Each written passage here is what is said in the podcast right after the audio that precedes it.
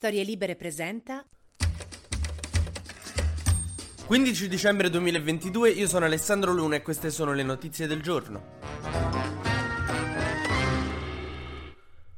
Lo scandalo del Qatar Gate, proprio come la mia cintura durante il cenone di Natale, si allarga via via sempre di più. Sta venendo fuori veramente un casino, si parla di più di 60 europarlamentari e soprattutto adesso è un po' più chiaro che in realtà al centro di questa cosa non ci sta tanto il Qatar quanto il Marocco. Se vi eravate dispiaciuti ieri che ha perso contro la Francia, questi fatti usciti oggi sul giornale vi aiuteranno a prenderla con filosofia. Perché in realtà il Marocco occupa una porzione di Maghreb che vorrebbe essere indipendente, che si chiama Sahara occidentale, che è occupato. E l'obiettivo dei dei servizi segreti marocchini era creare, insomma, una cerchia dentro il Parlamento europeo che convincesse gli altri a non rompere le scatole su questa occupazione. Cioè, il Qatar c'entra, però sembra che sia un po' secondario rispetto al Marocco, tipo che il Marocco stava lì facendo le sue cose di corruzione, è arrivato il Qatar e ha fatto "Oh, ma che fai? Co- corrompi gente in Europa?" Sì, posso venire anch'io, ma come no? Cioè, è sempre brutto quando i tuoi amici fanno una cosa che sanno che a te piace un sacco ma non ti invitano. Un po' come la russa quest'anno, che tutti gli amici suoi sono andati a Predapio e lui non poteva perché era presidente del Senato. Comunque emergono dettagli su dettagli su questa storia del Qatar Gate che ormai sta diventando Marocco Gate e soprattutto stanno finendo al centro di questa cosa molti molti politici di sinistra, quindi questo è uno scandalo, un ennesimo scandalo che colpisce la sinistra.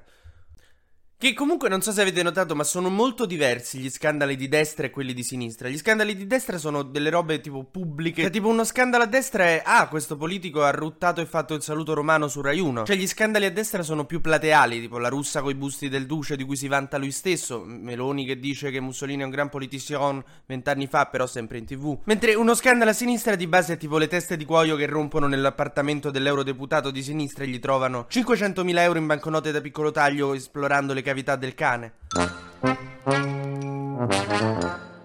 Ieri l'Unione Europea doveva dare il suo parere sulla manovra di Giorgia Meloni che gliel'ha portata tipo il compito in bianco che consegna la prof e invece non è andata manco male, anzi, ieri però hanno tutti esultato perché ah, l'Unione Europea boccia la manovra di Meloni su no, allora, facciamo chiarezza. Ha semplicemente detto che il tetto al contante e il post obbligatorio dopo i 60 euro non gli piacciono e andrebbero cambiate, però sta indicazione dell'Unione Europea vale quanto l'indicazione di tua madre che quando stai per uscire dice dai copriti, mettiti qualcosa e tu gli fai sì sì. Infatti Meloni ha detto sono contenta, è andata meglio del previsto, i rilievi non sono vincolanti contro il giudizio complessivo e il giudizio complessivo dell'Unione Europea è che la manovra di Meloni va bene. Forse rivedrà alcune cose sul post e sul tetto al contante, appunto, sono questi i nodi, però complessivamente 9 e mezzo, dai.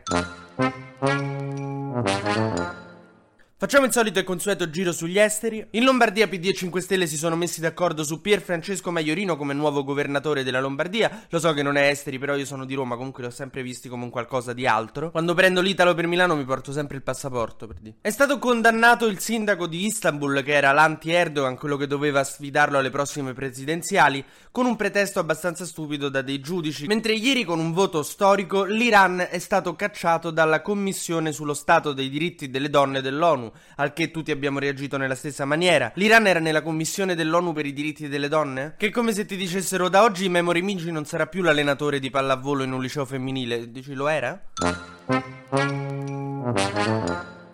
Mentre una storia abbastanza assurda è che tra i camion caduti nel crollo del ponte Morandi di, vi ricordate, del 14 agosto 2018, uno di questi camion conteneva 900 kg di hashish. Infatti mi ricordavo che un mio amico genovese che si fa un botto di canne l'avevo visto molto nervoso quel periodo, io pensavo fosse tipo scosso dalla tragedia, invece mi sa che... Mentre per concludere in Perù la cosa sta veramente prendendo una piega brutta. Ci sono proteste in tutto il paese, molti sono ancora affezionati a Pedro Castillo, il presidente che aveva tentato il colpo di Stato e che è finito in galera. Tentato il colpo di Stato sembra una cosa spaventosa, cioè aveva tentato il colpo di stato come tuo padre a 57 anni tenta la rovesciata a calcetto. Entrambi col culo per terra e senza aver guadagnato nulla. E oggi restate collegati perché Giorgia Meloni è al Consiglio europeo e quindi vedremo una di quelle scene a cui noi romani che frequentiamo il centro e le turiste siamo molto abituati, cioè, cioè da una parte qualcuno che parla un ottimo inglese e dall'altra un romano maccheronico inglese che cerca di intortarli. You look very beautiful with the moonlight. Should I change my manovra?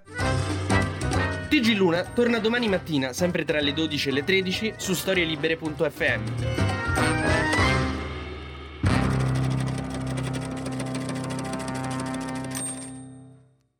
Una produzione storielibere.fm di Gianandrea Cerone e Rossana De Michele. Coordinamento editoriale Guido Guenci.